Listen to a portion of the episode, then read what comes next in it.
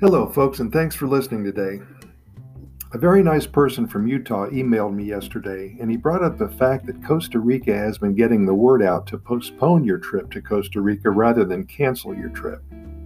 It is indeed a positive way to look at it, and hopefully you'll carry this thought over to the rest of your life as well. All we're really doing now is postponing our lives for a little while until things get better. Of course, the coronavirus pandemic has impacted nearly everybody. The global crisis is stressful, more than a little scary, and has quickly changed many of our day to day lives. Quoting a recent article in the Tico Times, a local and online news source for Costa Rica, it says President Carlos Alvarado joined dozens of others in sharing an uplifting video asking tourists to postpone rather than cancel their planned trips to Costa Rica. They put together a pretty cool, uplifting short video, which I have posted in our program notes associated with this episode. And this video has quickly become the unofficial campaign for Costa Ricans, many of whom are directly affected by the country's travel restrictions and decline of the global tourism industry. The campaign was created by Adam created, excuse me, by Adam Baker.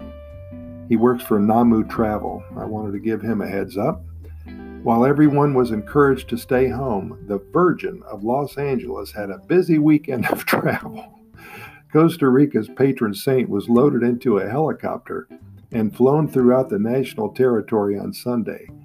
La Negrita, as she is called, is a symbol of love, hope, and unity here in Costa Rica.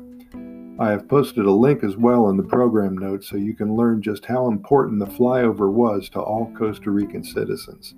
There's quite a story behind this patron saint, very special indeed.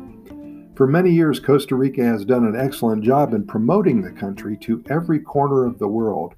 Periodically throughout the year, members of the Costa Rica Tourism Board represent their country proudly in Europe, Asia, the USA, Canada, Africa, Jamaica, everywhere. A few years ago in New York City, you could see colorful ads posted on the sides of buses and it did the trick because in 2019 we had over 3 million people visit this amazing country. That is indeed a record number of tourists. So when we hear postpone, don't cancel, it creates a thought in one's mind that whenever this challenging time is over, Costa Rica will be here to brighten up your life and to take you directly from the bowels of hell to our mountaintops, to our beaches, to our jungles, and to a place where all will feel comfortable and alive once again. Costa Rica will be as colorful, as biodiverse, as beautiful as ever. And just think of how you're going to feel stepping off that plane and immersing yourself in one of the happiest countries on the planet. Take this downtime to explore on the internet, learn about all corners of Costa Rica. Just as important, go through our library of episodes here at Costa Rica Pura Vida Lifestyle Podcast. We number over 100 now, and we touch on every imaginable topic pertaining to Costa Rica.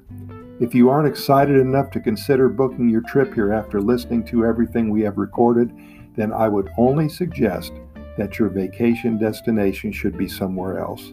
We're here to get you excited and provide lots of information for you and your family.